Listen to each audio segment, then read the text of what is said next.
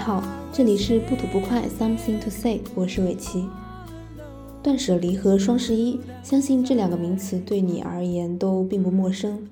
双十一呢是源于二零零九年天猫举办的一个线上促销活动。巧合的是，断舍离这个概念之所以能推广开来，其实也是通过零九年日本作家山下英子出版的一本同名书籍《断舍离》。今天这期节目主要就是想和你分享这本书，同时也会和另外一本主题很相近的书，叫做《怦然心动的人生整理魔法》来进行一些对照。第二本也是来自日本的一位作家近藤麻里惠，去年 Netflix 做了他的真人秀综艺，叫做《Tidying Up with Marie Kondo》，和近藤麻里惠一起整理，在英语世界的反响也比较大。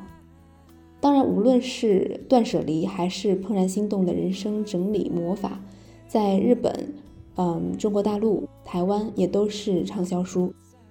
最后，在节目当中也想简单分享一下我是怎样告别了手机里的一百一十六个 APP，克制网上冲浪的时间来实践断舍离的。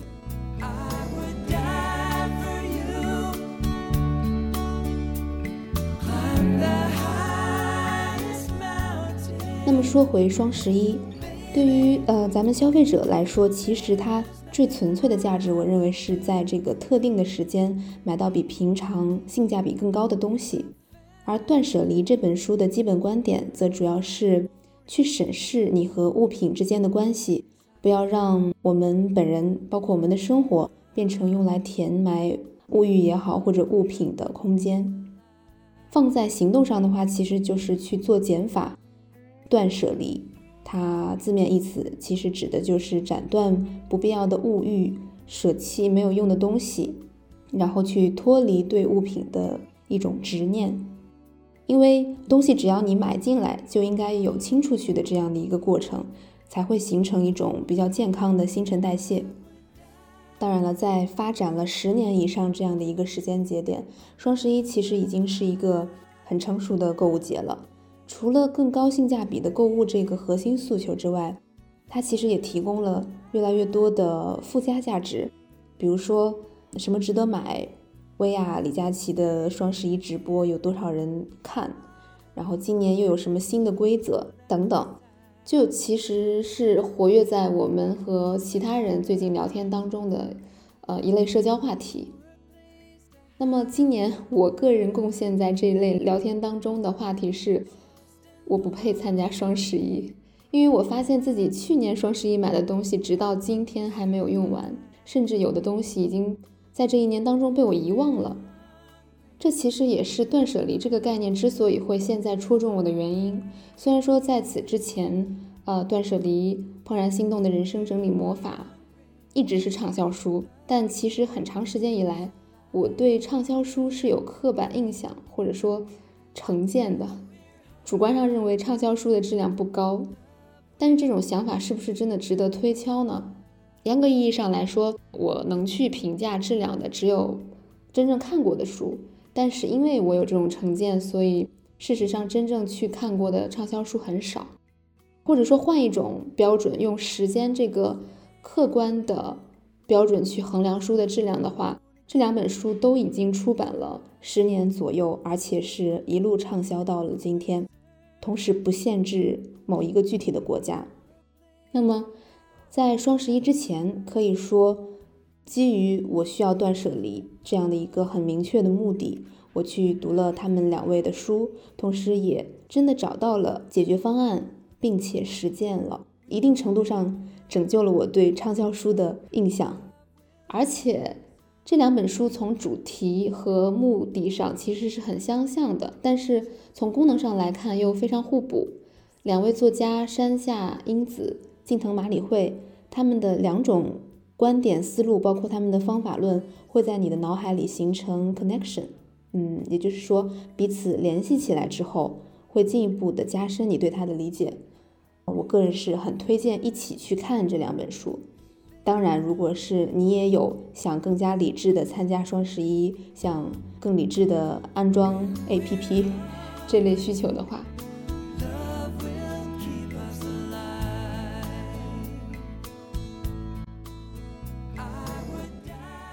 说这两本书主题相像有很多原因，首先断舍离这本书在日本就有一个比较早的出版版本，完整的书名日语叫做。新卡达斯ケジュツ当下里》，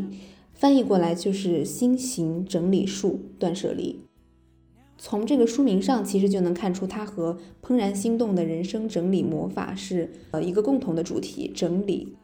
然后在目的上，刚刚说到的这个在目的上的相似性，是说两位作者都认为，单纯的去扔东西或者整理空间，并不是 希望我们看完书之后实现的最终目的。更核心的目标是通过书去帮助我们去建立新的。关于物品的价值观，以及你想在什么样的环境当中生活，这种更加私人化的价值观，从而去替换掉怎么说呢？我们脑海当中可能之前存在的一些错误的观念，包括去帮助我们克服惰性之后，去做出一些行动上的改变，最终给生活也好、工作也好等等带来耳目一新的变化。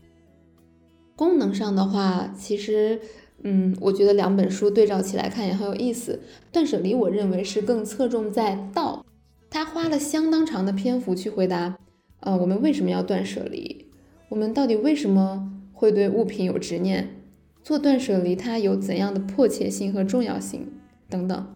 比如说一个人的居住环境、工作环境啊、人生境遇，在作者山下英子的观念当中，他认为是非常相有相似性的。一味的去买买买，然后放放放堆堆堆做加法的话，只能带来浪费，包括惰性还有拖延。而人是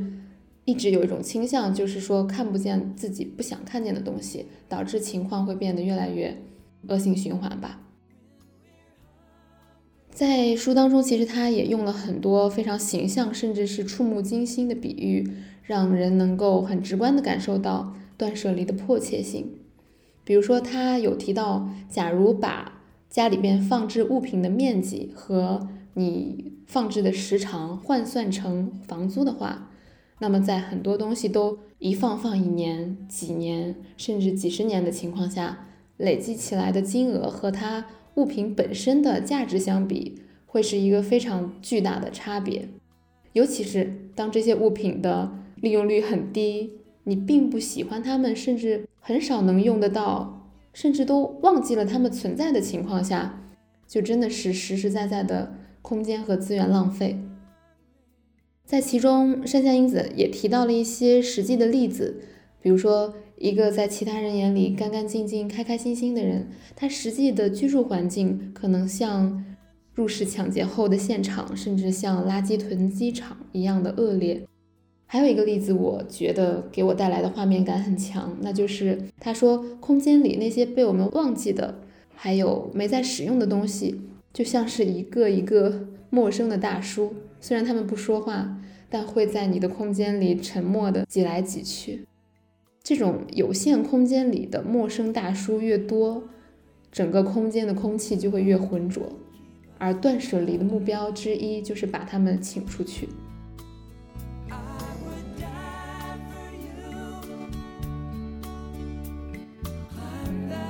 那么，如果说断舍离给我一种更侧重道的感觉的话，怦然心动的人生整理魔法是我感觉是更侧重术。绝大多数章节的主题都非常明确，给你提供了一些很实际的做法，比如说按照衣服、书、小杂物、纪念品等等这些不同的物品的类别，分别该去怎样整理。所以说很方便，我们基于问题去直接找解决办法，迅速去在实践当中尝试，看是否有效。同时，作者近藤麻里惠也颠覆了很多我个人而言其实也觉得很习以为常的一些认识，比如说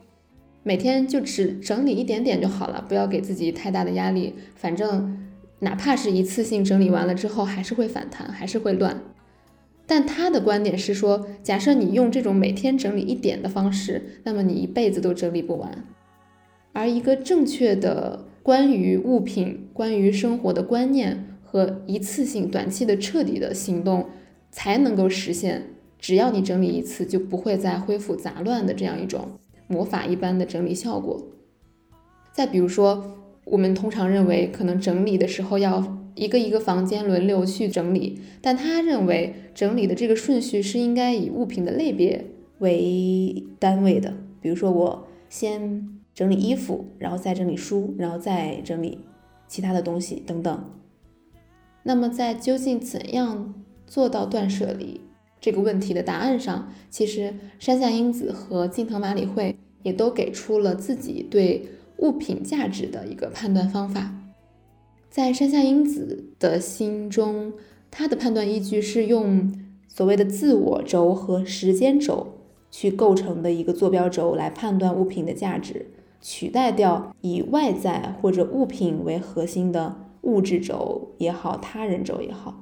这个听起来可能有点难懂。用人话来说的话，就是判断一个东西到底有没有价值，你要不要留下它，要以对当下的你自己是否必要，对当下的你自己是否重要为标准，而不是物品本身它还能不能用，它的功能性有没有丧失，或者说其他人觉得它有没有用。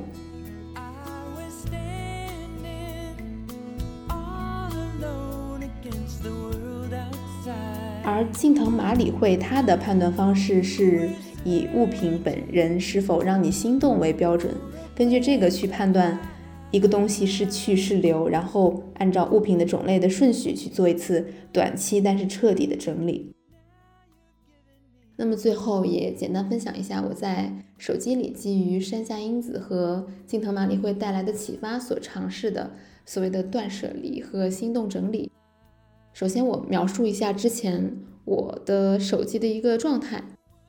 其实，在很长的一段时间里，完全没有关注过自己究竟安装了多少 APP。数了一下之后，发现有一百一十六个。我真的在数到第一百个的时候，就觉得有点心态崩了，没有想到有这么多。但其实我的手机是经常处于一种多大容量也不够用的状态的，但是之前一直没有仔细去。关注这个原因在哪里？而且除了呃容量不够之外，其实使用手机的时间也偏长，有很强的依赖性。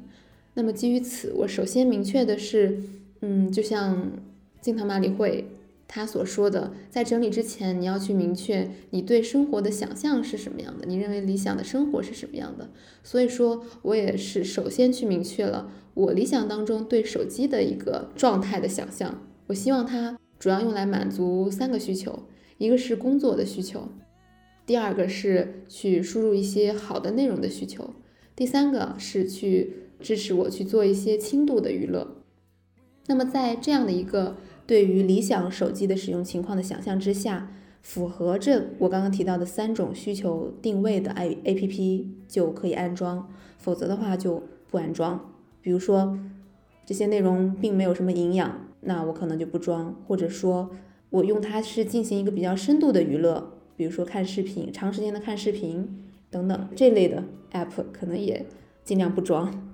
或者说把它装在其他设备上，而不是说非常方便使用的移动手机。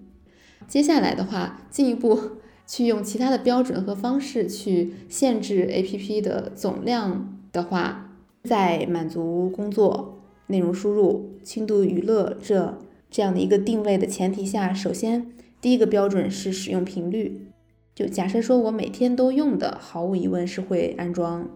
然后一个月甚至很久都用不到一次的，就不必装。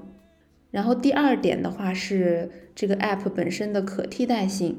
假如说有一个功能和它非常一致的小程序，或者说我手机上已经有一个和它作用很接近的其他产品可以替代它的话，就考虑不安装。那么第三点标准是依赖的程度。我自己之前其实有很多的呃屏幕使用时间，或者说网上冲浪时间都放在了微博移动端，几乎是处于一种没事儿就想打开一下这种成瘾的状态，再加上。其实微博 APP 本身的主要功能完全是可以用小程序也好，或者它的网页端来代替的，所以我现在的做法是也不安装。最后还有两个我认为比较有用的 tips，一个是不去给手机上安装的这些 APP 分组，不管你是用呃，功能去分，还是之前还有用颜色去分各种分类方式。但是为了方便你去了解自己手机上究竟有多少、有哪些 APP，而不是把它藏在某一个分组里被忘掉，我认为不分组可能是一个可以尝试的办法。还有一个就是，假如你手机上的 APP 已经到了让你觉得太多了、过剩的状态的话，那么也可以尝试去采取安装一个卸载一个这样的原则。总体上来说，我真的认为，呃，断舍离还有怦然心动的人生整理魔法当中有很多观念，包括很多方法论上的建议是有帮助到我的，所以说也再次推荐给你，可以尝试挑选一些自己认为有帮助的章节去看。或者说把两本书对照着来看，其实也很有意思。那么今天的节目就聊到这里。如果你也有一些关于断舍离的困惑，也可以在评论区留言。非常期待能够听到你的声音。我们下期节目再见，拜拜。